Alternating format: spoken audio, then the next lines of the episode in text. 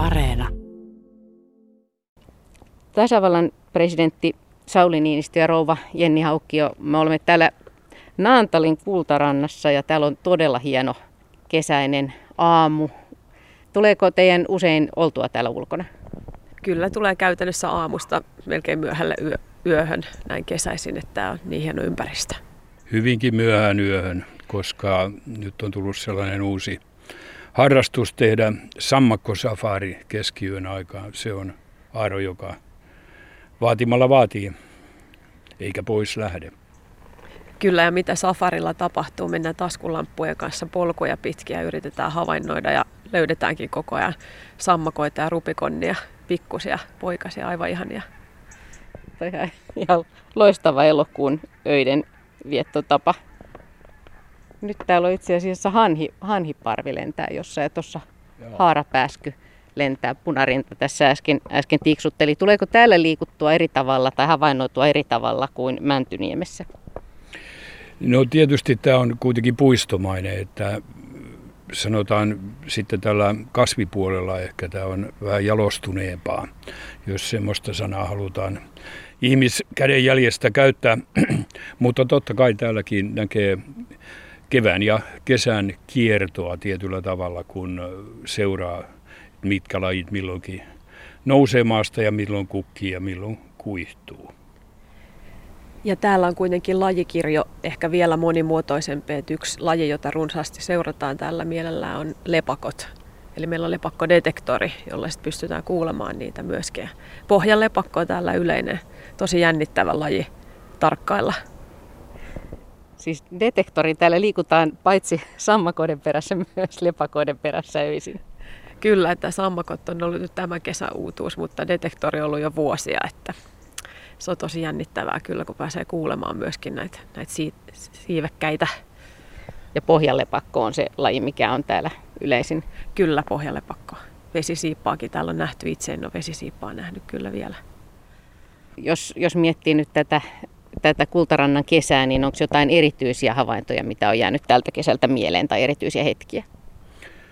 Juuri tältä kesältä ei oikeastaan mitään ihan kokonaan uutta, paitsi tuo sammakkojen suuri määrä. Mutta meillä on vähän sellainen jako myöskin, että minä katselen tätä kasvipuolta enemmän. Ja, olen joskus täällä kuvaamalla kerännyt sellaisen 150 eri kasvin tuota, kuvaston. Että kyllä täällä vaan riittää luonnonkukkia siis kaikki. 150 kasvia Osa puille joo. Tosi se vaatii tuossa ympäristössä kivää liikkumista, että löytää luonnon. Kyllä. Eräs hauska sattumus tältä kesältä oli, kun löydettiin valtavan kokoinen horsmakiitäjän toukka ja yritettiin siirtää se pois rappusilta, ettei kukaan astu päälle, niin se oli todella ärhäkkä ja nopea. Ja sitten se yritti lopuksi vielä purra, mutta ei onnistunut. Ja saatiin se kyllä turvaan siirrettyä. Mahtuiko sentään puremaan ruveta? No selvitin sitten asiantuntijoilta, niin kyllä todellakin ne saattaa napsasta vähän. No te molemmat olette luonnosta kiinnostuneita. Lähteekö se molemmilla jo ihan lapsuudesta? Joo, me asuttiin ja metsän keskellä. Tosi lähinaapuri oli jossain jo 200 metrin päässä, mutta kuitenkin sitä oli siis metsässä heti, kun pihalta poistui. Ja ainakin mulle tämä kasvipuoli se lähti liikkeelle siitä, että sisarusten kanssa eka kertaa poimittiin valkovuokkoja äidille ja ne runsaat kiitokset kannustivat niin, että vuosi vuodelta sitten ulotti retken pidemmälle ja pidemmälle ja mitä kauempaa haettu kukka oli sen tavalla arvokkaammaksi itse tunsi sen. Ja sen muisti muistuttaa äidillekin, että tässä vähän jouduttiin etsimään. Kyllä, ja minulla ihan sama tilanne, eli lapsuudesta asti on syntynyt todella läheinen suhde luontoa, että perheessä harrastettiin ja edelleen harrastetaan kovasti kalastusta, niin tuntitolkulla viettänyt pikkutytöstä asti aikaa luonnossa ja kesämökillä myöskin, että sieltähän se lähtee ja myöskin sitten ihan luontaisesti ihan moni lapsi on eläinrakas ja itsekin kuuluu siihen, siihen saman joukkoon. Niin aika paljon puhutaan siitä, että myöskin luontohuolen aikaa, jota nyt eletään, niin olisi tosi tärkeää, että pohjalla on niin kuin se se luontorakkaus tai kiinnostus luontoon ensiksi. Joo, ja se löytyy niin merkillisistä asioista, kun esimerkiksi tuossa on ruohon korsi. Ja jää miettimään, että mistä se ruohosen samaa vettä se nyt tuossa saa kuin nuo kukatkin, mistä se tulee se rakenne.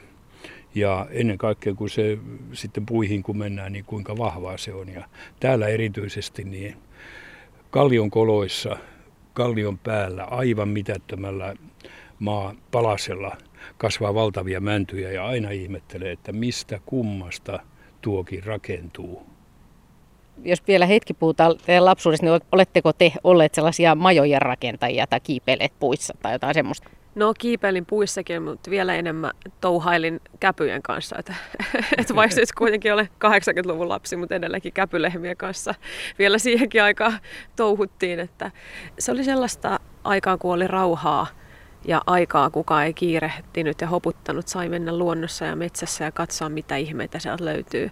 Löytyy varsinaisesti puissa. En ole kyllä ihan niin innokkaasti kiipeillyt kuin Sauli pienenä. Joo, majoja tehtiin tietenkin ja kaverien majoja hajotettiin. Ja, mutta puissa kiipeilystä tulee erityisesti mieleen, kun aina kun löytyy sellainen tuuhea kuusi, niin lähdettiin aika korkealtakin ja pantiin oksahaarojen väliin ja liuuttiin sieltä alas. Se oli vähän rohkean puolestakin homma. Elokuun viimeisenä lauantaina vietetään Suomen luonnon päivää, jossa tasavallan presidentin puoliso Jenni Haukki on ollut suojelijana tässä päivässä alusta alkaen. Ja tänä vuonna on tarkoitus kiinnittää Suomen luonnon monimuotoisuuteen huomiota sillä lailla, että, että ihmiset on lähettäneet paljon tarinoita niistä lajeista, jotka heille on tärkeitä, lempilajeista, joita tietysti on monia, mutta mitkä teidän lempilajejanne ovat? Se on tietenkin valtavan vaikea sanoa, mutta kyllä mä silti sanoisin, että sammakot, koska niistä kiinnostuu jo todella pienenä. Ja sitten nämä lepakot, jotka täällä Kultarannassa asustelun myötä ovat tulleet mukaan. Ja sitten äh, meriharakka, aivan ihana lintu. Et siinä sitä lajivalikoimaa on. Ja minkä takia, jos nyt esimerkiksi meriharakka, niin minkä takia? Joo, eli meriharakkahan on jännittävä lintu, kun se voi nähdä tuolla ulkoluodoilla yhtä hyvin kuin kaupunkipuistossa. Ja sitten se on niin ihanan kauniin näköinen, se mustavalkoinen väritys ja sitten se pitkä oranssi nokka ja hyvin tunnistettava ääni. Et hyvä yhdistelmä ja sellaiselle, joka aloittaa vasta lintuharrastusta, niin se on samaan aikaan helppo tunnistaa, mutta kuitenkin hyvin melkein jopa eksoottisen näköinen Suomen olosuhteissa. Niin tulee semmoinen tuttu tunne, että ah, ton mä tunnen. Kyllä, juuri näin. Juuri Joo. näin. No entäs Sauli Niinistö? Joo, se on kasvipuolelta ja kukkapuolelta. Kyllä varmaan tämä valkolehdokki edelleenkin on unohtumaton. Ensimmäisen kerran pikkupoikana myöhään yöllä olin polkua pitkin metsä läpi kotiin tulossa ja tunsin tuoksun. ja sitten löysinkin se kuka ja saman tien se sitten vietiin äidillekin. E, mutta tämä suosikkilaji on tietysti vähän sellainen, että nyt alkaa enempi miettiä, että olisiko pitänyt suosia vähän kaikkia lajeja. Siinä mulla on ollut vähän parantamisen varaa. niin se kokonaisuus. Ettei, niin, ettei tyytyisi vain siihen, mikä kauni, kauniilta kättelyssä vaikuttaa. Suomen luonnossa tunnistetaan toistaiseksi 48 000 lajia ja se monimuotoisuus on tietysti aika runsas niin, että siellä on monta lempilajia kaikille. Kyllä juuri näin. Ja jos miettii esimerkiksi niin arkista hyönteistä kuin leppäkerttu, niin niitäkin on Suomessa noin 60 lajia, että siinä riittää opettelemista. Hämmästyttävää. Nyt ollaan eletty aika poikkeuksellisia aikoja, korona-aikoja ja sitten tämmöistä tätä maailman tilannetta, niin tuntuu siltä, että monet suomalaiset ovat löytäneet nyt luonnon eri tavalla ja lähteneet liikkumaan lähiluontoon. Onko teillä samanlainen kokemus?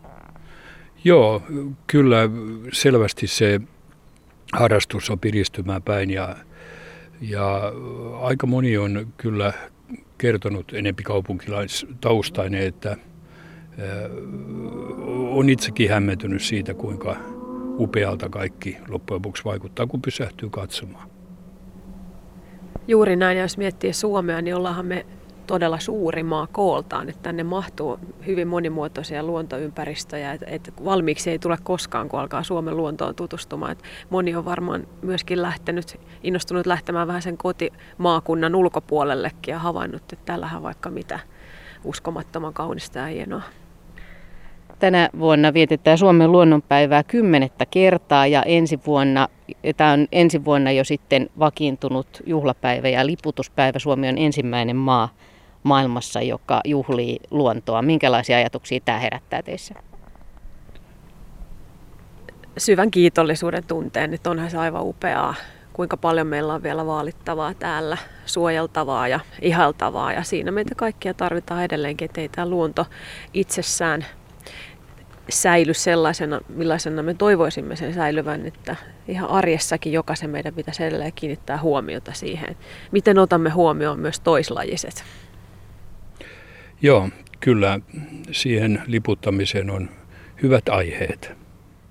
No entä sitten vielä, onko teillä unelmia liittyen Suomen luontoon? Onko jotain lajeja, eläimiä tai kasveja tai semmoisia kokemuksia, mistä haaveilette?